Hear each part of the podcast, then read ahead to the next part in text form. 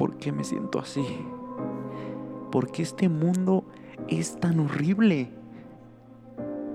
No me siento motivado. No puedo hacer nada. ¿Qué herramientas tengo que tener? ¿Cómo debo ser? Es muy fácil. Be practical. Have a 99 clutching fucking ability. Always, always deliver.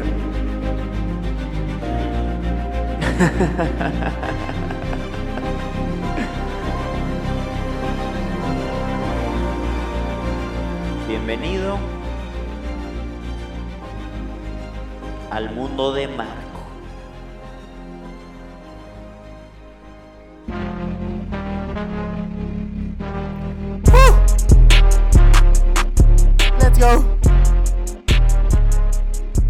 It's back.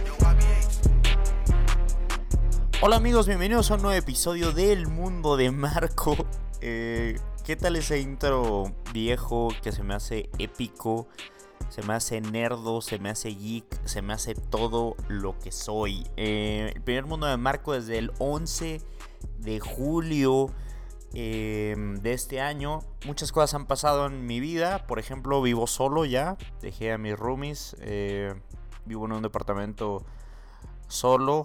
eh, no tan céntrico como en el que vivía antes, pero estoy feliz. Ha sido una transición, eh, pues no complicada, simplemente de adulto, con muchas cosas que los adultos hacen, que muchas veces los adultos hacen, hacen solos. eh, pero estoy comprometido con hacer esto, que es el, no sé si decir como el proyecto que más amo en mi vida, pero pero tal vez sí. O sea, tener un programa, hacer un podcast de calidad es algo que me llama mucho la atención y es mi sueño. eh, entonces estoy motivado a intentar hacerlo diario, porque eh, de otra forma no, no considero que pueda tener impacto o, o, que llegue a ser lo que yo deseo, ¿sabes?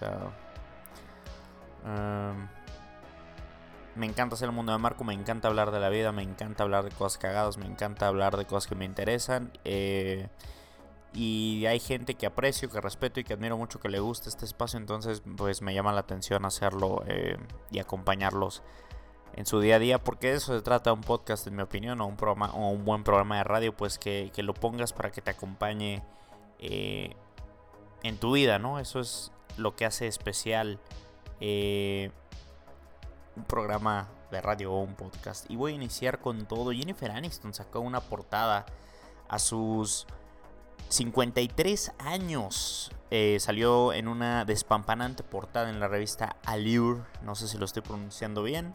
Eh, pero se hizo trending topic, o al menos a mí me salía como trending topic Jennifer Aniston. Si no saben quién es Jennifer, Jennifer Aniston, es Rachel en la famosísima y ya completamente sosa y estúpida Friends, que fue, pues, o es tal vez la serie más famosa en toda la historia. Ah, yo creo que a todo el mundo, excepto a mis papás, les gusta Friends, ¿no? A mis papás siempre se les hizo una pendejada enorme. Eh, nunca la veían y a mí sí en un, en un momento sí se me hizo muy cagada y ya después, pues cuando todo evoluciona, te das cuenta que es una basura. eh, y pues eso ahí famosa eh, está Jennifer Aniston, Courtney Cox, ¿no? que es su mejor amiga. eh, y, y realmente fuera de ese elenco, creo que el güey que hace Joey es el que el güey que más triunfó, ¿no? O sea, fuera de eso, pues la de, mm, honestamente no son muy buenos actores. Tal vez Courtney Cox, por ahí, no, no lo entiendo. Pero pues se hizo trending topic porque salió muy guapa Jennifer Aniston, la que fue tal vez la exnovia más icónica de Brad Pitt, que tengo que aceptarlo, eran una de las parejas más hermosas que he visto en mi vida. Todos pensaban que era una historia de amor que pues iba a mantener por la eternidad, pero la vida, la vida no es así, ¿no? La vida es dura y, y, Brad Pitt engañó a Jennifer con con Angelina Jolie, ¿no? Si, si mal no recuerdo. La verdad no entiendo yo ese movimiento, Brad. Te amo, Brad. También eres. Y Brad Pitt, vaya que sí es un pinche puto actorazo, güey. Eh, y Angelina Jolie, tengo que decirlo, sí, también es muy, es buena actriz. Sí. Jennifer Aniston, es que es Jennifer Aniston muy guapa. Eh, fuera de eso, pues sí, creo que ah, de, actriz así, pues, pues no, ¿no? O sea, tiene ahí... ¿Qué tendrá? ¿Cuál será su mejor actuación? La de The Breakup con Vince Vaughn. Tal vez. No, no, no recuerdo algo más memorable eh, de Jennifer Aniston. Pero lo que me lleva. ¿Andarías tú o te casarías tú con una morra de 53 años que se viera como Jennifer Aniston? ¿Contestarías sí sin pensarlo? Porque pues, la verdad sí se ve muy conservada, muy guapa. Mucho tiempo fue. Y creo que de muchos, ¿no? Como nuestro crush total. Eh, y haciendo esa pregunta, que es una señora de 53 años que se ve como si tuviera 35, cabrón, ¿no? O 40, no sé, estoy exagerando, pero se ve impecable. Me recordó ese capítulo de The Office cuando Michael sale con la mamá de Pam. y el güey. Y el güey está muy clavado con, con la señora hasta que. Eh, pues ya como que tiene una relación y ese güey se da cuenta que pues por la diferencia de edad no, no va a poder hacer muchas cosas de las que tenía planeada, ¿no? Entonces está muy cagado ese episodio. Eh. en este espacio siempre recomiendo The Office. Si no han visto The Office, qué bendición porque yo quisiera que me que usaran ese aparato que usan en Hombres de Negro y me borraran la, la memoria para poder ver The Office. Eh, de inicio. ¿Y por qué no vamos también de una con gente estúpida en Twitter? Que es una de mis mejores secciones o de las que más me gusta. Me encontré con un tweet pues viral con 3000 me gustas. Que dice la usuaria Rataplan. Que dice: He tenido varias ideas acerca de cómo los padres no nos acompañan en nuestra independencia, sino que nos infantilizan hasta el último momento posible. Desarrolla más. ¿Cuántas veces les han dicho las frases, cuando ya no vivas en esta casa podrás hacer lo que quiera? Cuando te mantengas solo, si te, si te vas te las arreglas solo. ¿Por qué? ¿Por qué tengo que dejar de contar contigo cuando busque independencia si eres mi padre, madre? ¿Por qué? ¿Por qué? ¿Por qué estamos en ese punto tan estúpido en la historia? O sea, no, no, no podemos ver más allá el, trasfondo a lo mejor. Podemos tal vez dejar de tomarnos en serio la vida o a nosotros mismos también un poco porque esas cosas son ridículas y me hacen rabiar. Eh, y hay gente que lo, que lo apoya eh, y, gente que claramente no tiene sentido común, ¿no? Una usuaria responde claramente, hace muchos, muchos años me pusieron tantos peros para comprarme un coche que no solo nunca he querido manejar, sino que eché a perder todos esos ahorros. Cuando compré mi depa no solo no pedí opiniones, no le dije a nadie hasta que estaba hecho. Muy bien, pero es la culpa de tus papás que porque te pusieron peros para comprar un carro, te gastaste todos tus ahorros en pendejadas. ¿Es, así? ¿Es así? ¿Puedo echarle yo la culpa a mis papás de todos mis problemas? ¿Ustedes creen que ser padre es algo fácil? ¿Creen que es fácil criar a una persona? Y está bien que no elegiste nacer. Estoy obviando el detalle de que pues consideramos que el procrear es una necesidad natural del ser humano. Y yo abogaría por eso, ¿no? ¿Crees que es fácil ser padre? ¿Crees que hay una guía para ser padre? ¿Hay un padre perfecto? ¿Hay una crianza perfecta? Me parece que no, me parece que hay discusiones o padres o carencias más importantes. Eh, es, es, es increíble. Había una... Hay un güey que de todo, ¿no? Hay, hay güeyes que odian a sus papás y hay otros que dicen, mis papás, especialmente papá, me trataron como una persona completa y competente desde siempre. Nada de que mi hijito o porque está chiquito, desde como los 12 años participé en la organización del presupuesto familiar y mi voz es importante. Eso me ha hecho un adulto independiente. Eh, de verdad, a veces me asombra la falta de sentido común que existe en el planeta Tierra. ¿no? O sea, mira, yo creo que todos tenemos padres imperfectos, no existen los padres perfectos. Eh, y creo que estos ejemplos de que cuando tu papá te dice, cuando ya no vivas en esta casa podrás hacer lo que quieras, cuando te mantengas solo, entiendo que te pueda esas frases hacer algún tipo de inception e infantilizarte para que seas un completo inútil, pero tal vez, ¿no? Tal vez y solo tal vez es una manera de que tus pobres padres querían meter algo de control en tu vida de pedas a tus 18 años cuando te ponías bien borracho con el dinero que, que tus papás ganaban, ¿no?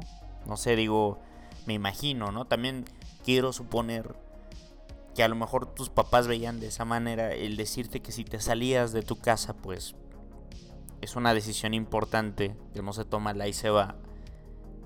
Y que pues cuando uno sale de su casa, pues se vuelve una persona independiente, ¿no? Y, creo que hay que ser lo suficientemente inteligentes para saber que tus padres no te van a dejar de amar, ni te van a dejar de apoyar. Pero en definitiva no te van a becar para que te vayas a vivir solo a cumplir la fantasía que quieras, güey. Porque yo soy muy, o sea, si quieres salirte a tus 18, a tus 20, a tus 30, a la edad que quieras, me parece que es un movimiento importante que se debe hacer con cierta planeación para que pues no te quedes muerto de hambre y tengas que regresar todo miserable con tus papás, ¿no? Pues quiero pensar, quiero pensar, ¿no? O sea, también, no, no sé, me sentiría un poco mal si me saliera de mi casa y regresara todo derrotado porque no pude con la vida, ¿no? Entonces, me parece que, que deberíamos de tener un poco de sentido común en general, ¿no? Y dejar de, de creernos tan importantes y de creer que nuestros problemas son tan impresionantes y de creer que nos tocó una vida tan difícil, ¿no?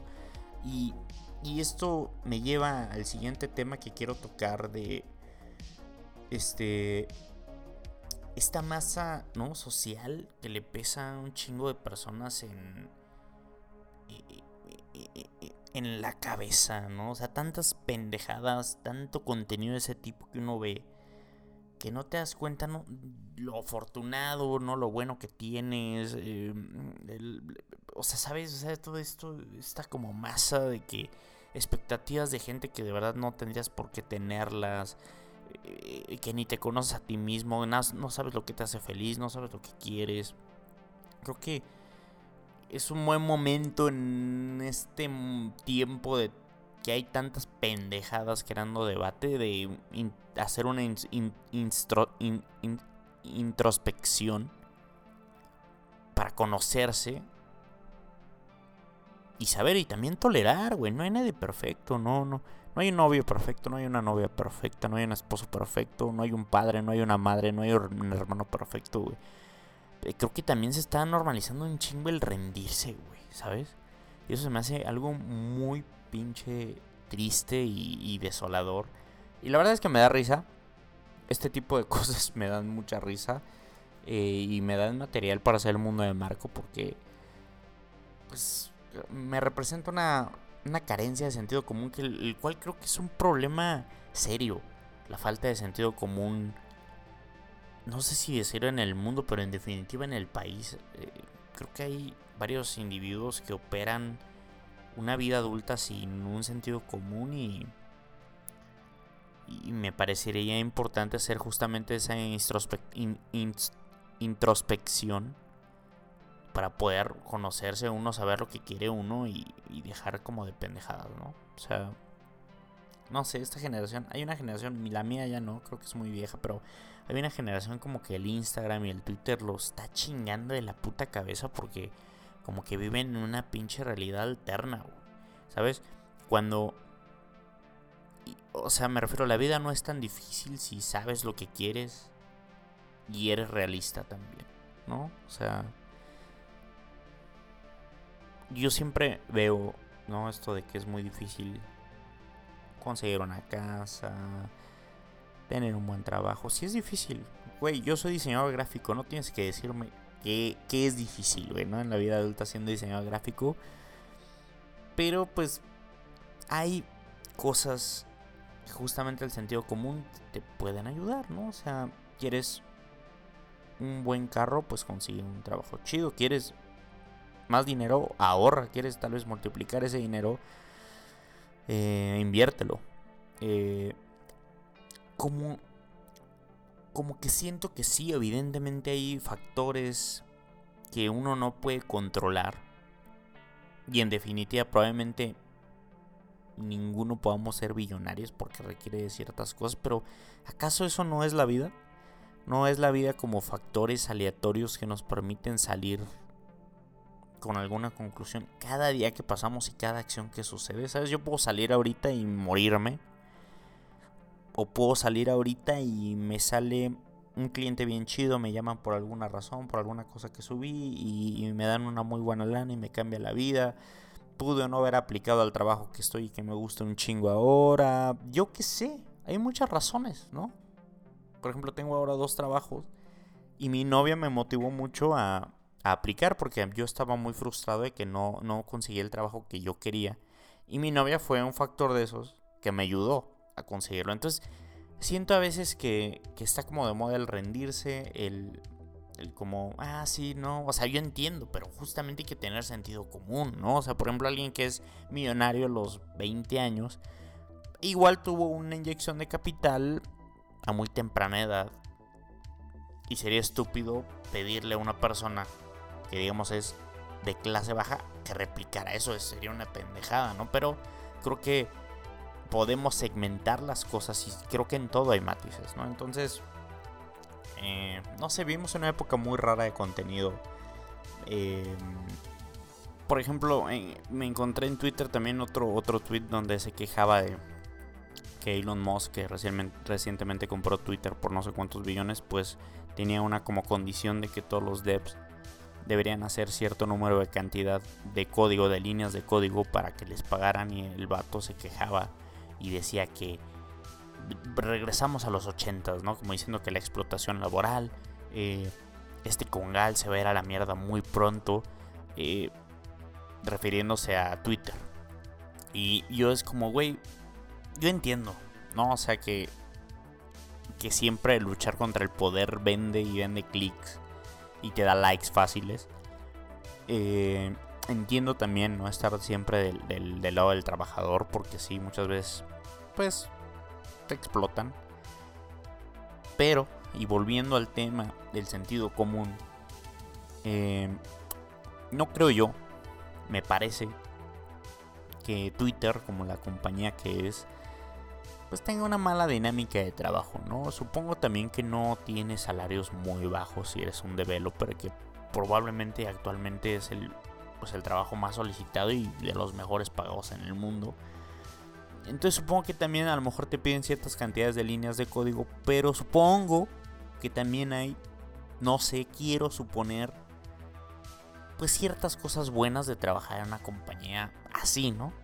Puede ser que tengas facilidad de trabajar donde quieras, que no tengas a lo mejor un horario fijo, que te den un equipo de primer nivel, que tengas una compensación pues buenísima que te permita hasta poner tu propio negocio, si así lo quisieras, ¿no? Para ya no ser un empleado y poder autoemplearte y generar empleos, que es algo muy valioso también.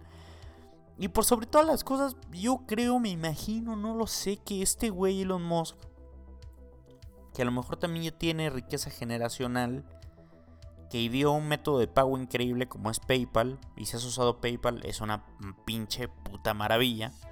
Me imagino que tal vez Elon Musk y yo no soy su fan. De hecho, no me cae muy bien. Y no soy fan de, SpaceX. Y no soy fan de Elon Musk, ¿no? Pero me imagino que. Que algo ese güey debe saber de negocios. No, algo debe saber. Ha sido criticado, ha sido. Pero algo debe de tener ese güey que es billonario. Yo creo que también no deberían existir gente que tenga tanto dinero. Creo que nadie en el planeta Tierra necesita tanto dinero cuando hay tantos. Eh, pues gente que no está en condiciones ni siquiera de vivir dignamente, ¿no? Y no me refiero solo aquí en México, sino en el planeta en general. Pero es verdad que Elon Musk tiene ciertas cosas valorables cuando le intentan poner la cara en Twitter, responde. Eh, no me acuerdo, hace, meses, hace un año, vi que un ambientalista le puso que en lugar de andar tirando el dinero, podría resolver el hambre mundial. Y Elon Musk le puso, a ver, dime cómo, güey. Dime cómo resuelvo el hambre mundial. Y, evidentemente, pues es una discusión, pues difícil, ¿no? Entonces, creo que justamente esas cosas no se pueden hacer a la y se va. Y como ese cabrón tiene un chingo de cosas malas, pues también, güey, es un billonario. Algo no sé, o sea, güey, ¿sabes? O sea, algo a lo mejor debe de saber el cabrón para, pues, haber comprado Twitter por quién sabe cuántos billones, ¿no? Igual y, igual y no solo es un estúpido más. No estoy diciendo que sea perfecto, pero igual y sabe un poquito más de estas cosas, ¿no? Entonces, Twitter es un espacio donde me encuentro muchas cosas que me dan mucha risa a veces, otras que no tanto y que me desesperan. Eh, creo que sí es también intolerante el pedo y creo que no hay matices en muchas situaciones cuando siempre hay matices y siempre hay un punto medio y sobre todo pues un punto donde haya sentido común, ¿no? O sea, creo que eso es, y repito, muy importante, pero... Eh, por ejemplo, una mala medida que tomó Elon Musk fue que anda vendiendo la paloma como de... De que es una cuenta verificada. Está vendiendo eso por 8 dólares al mes acaba de entrar el modelo y ya hay gente que pagó la paloma. Puso, pusieron que era una parodia, pero por ejemplo en noticias deportivas pusieron el nombre de un reportero famoso de ESPN y esparcieron una fake news de manera muy fácil que se hizo viral porque pues, mucha gente ni siquiera tiene idea, ¿no? Que entró esa regla de Elon Musk, mucha gente no sabe, entonces mucha gente le da retweet y a lo mejor esa es una pésima manera, ¿no? Mucha gente ya decía que iba a pasar, porque también todos, todos somos más genios que todas las personas que están en puestos importantes. Si te has fijado, o sea, nosotros somos, por ejemplo, el Tata Martino, seleccionador de México. Pinche güey que se expresa increíble, tiene un currículum futbolístico que nadie en México tiene. Aún así, todos, todos y cada uno de los especialistas en México saben más que el Tata Martino. ¿No? Entonces, como que siempre nos ponemos, y es parte de lo que hace el ser humano, de que siempre piensas que tú lo puedes hacer mejor cuando a lo mejor no tienes una idea de cómo sería y de todo lo que exigiría, pero entonces, ¿sabes? O sea, siempre hay que, hay que tener ese sentido común. Y hablando del Tata Martino, es año mundialista.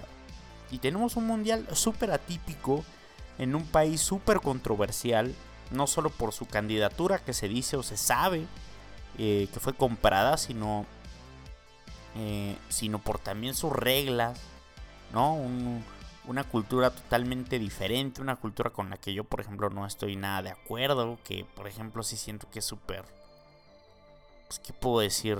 Como de la edad de la piedra, ¿no? Hay restricciones para el alcohol, hay restricciones para las mujeres, hay restricción para la gente homosexual, entonces hay muchas cosas que no están chidas, pero también el billete manda, ¿no? Y al final de cuentas, dejando todo eso de lado que es importante, pues el deporte me encanta y el fútbol me fascina. Y la verdad es que no puedo no recordar un mundial donde me la haya pasado bonito o tengo un recuerdo bonito de cada mundial que he vivido. En un mundial de fútbol es una experiencia increíble. Eh, obviamente ni siquiera me imagino lo que sería es eh, lo que sería ir a un mundial, ¿no? Vamos a tener el próximo mundial en, pues, en nuestro país. Aquí en México va a tener su tercer mundial en, en una sede compartida junto con Estados Unidos y Canadá. Eso va a ser tema de otro episodio, va a ser una locura.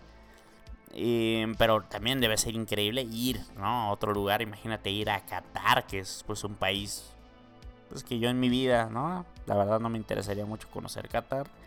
Pero en un mundial de fútbol, pues vaya que es un gran pretexto para conocer algo así los estadios, la arquitectura, ¿no? Otra cultura, un lugar que está alejadísimo, ¿no? De donde estás.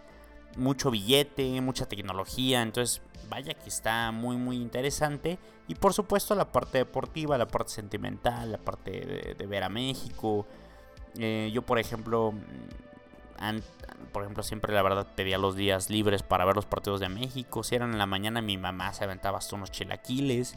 Y esta vez yo voy a tomar ese papel como ya pues no vivo con mis papás, obviamente, pues yo voy a adoptar ese papel de yo preparar los chilaquiles para cuando se juegue el México-Argentina. Y, y, posterior a la derrota o a la victoria, igual hago una carnita asada ahí con eh, pues mis amigos más queridos, ¿no? Estaría muy bien, muy bonito, muy a gusto. Entonces todos los mundiales, el peor mundial yo creo fue el de Sudáfrica, me la pasé mal porque estaba ahí en la escuela en la universidad. No sé por qué no lo disfruté. También no me gustaba que fuera en Sudáfrica. Creo que estuvo muy feo el mundial. Creo que los estadios estaban horribles. Creo que no se sentía una mística pues bonita. Eh, ganó, ganó España jugando muy bien al fútbol. Y el, el mejor mundial que me ha tocado experimentar y vivir fue el de Brasil 2014 estaba en un punto de mi vida donde trabajaba, pero estaba relajado, tenía tiempo, me pude aventar yo creo el 80% de los partidos de ese mundial y me la pasé increíble. Em, y, la, y, creo que hubo partidos increíbles en todas las etapas del torneo.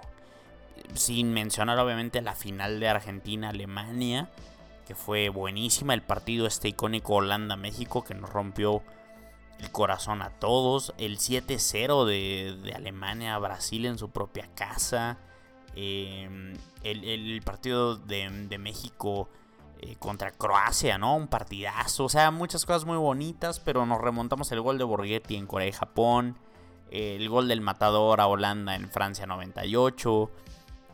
En Rusia, pues este, el gol de, de Irving Lozano a Alemania, ¿no? Entonces un mundial tiene una mística que ningún que ningún evento deportivo tiene por pues la magnitud, porque es el deporte pues más popular, porque la verdad sí en un mundial pocas personas no se unen, ¿no? Al, desmadre, al mame tal vez del mundial y para los que somos futboleros y nos gusta el deporte pues es una época increíble porque pues, es un mes donde hay partidos de fútbol de selecciones que se juegan al máximo nivel, es el máximo torneo de fútbol, hay programas todo el tiempo, hay repeticiones, hay cosas increíbles que pasan en el, en el torneo, hay drama, ¿no? Entonces es una época muy bonita, em, la del Mundial de Fútbol, por más que la verdad haya, haya muchas cosas que no sean ideales en esta sede como lo es, es Qatar.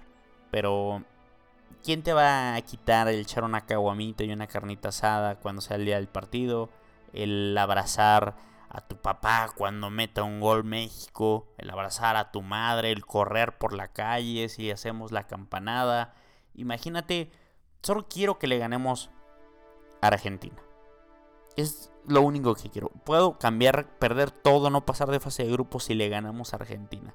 Eh, Sería yo muy, muy, muy feliz si le ganáramos a Argentina, que creo es candidata total a ganar todo. Y, me cae muy bien Messi, pero yo no quisiera que ganen, que ganen los argentinos. Y me cae muy bien, tengo un amigo argentino que es buenísimo, es muy buen pedo, es cagadísimo, me llevó a ver a Newells allá a Rosario, es cabrón, pero no quiero yo que gane Argentina, perdón, nos han eliminado varias veces, hemos pasado tragos amargos a manos eh, de, los argentinos y, y no, no quiero, no quiero que gane Argentina. Brasil también trae un equipazo, entonces hay que disfrutar también estas vísperas mundialistas. En, a lo largo de los episodios probablemente estemos hablando más del mundial. Y hablando del deporte rápidamente, pues la NFL está a tope, que es el mejor producto deportivo, ya, ya estamos hartos de decirlo aquí y estoy all in con los Cowboys. All in con los Cowboys, siento que este año puede ser el año ya fue el Cruz Azul, ya fueron los Dodgers. Creo que le toca a los Cowboys. Y, y yo creo, junto con el Cruz Azul, debe ser el equipo que más amo, que más me da felicidad verlos jugar. Hay que recordar que en la NFL solo tienes 17 partidos de tu equipo al año. Y de verdad es que sí creo que a los Cowboys les doy una prioridad. Justo eh, como se acomoda de que el domingo es un día libre. ¿No? Y que muchas cosas sociales no son en domingo. Pero no puedo el desaprovechar ver a los Cowboys, de verdad. O sea, si es un partido importante los Cowboys contra un muy buen rival, no puedo no verlo. Entonces, estoy all in en la temporada. Y último, para terminar, ¿no? Como siempre, antes había una recomendación discográfica, pues. ¿Y de quién no podría ser de otro? Drake sacó un disco la semana pasada, el viernes. Eh, Her Loss se llama junto con 21 Savage. La verdad, muy, muy, muy buen disco. No me atrevería a decir eh, que es el mejor disco de Drake, pero sí es una muy buena producción. Tiene muy buenas canciones.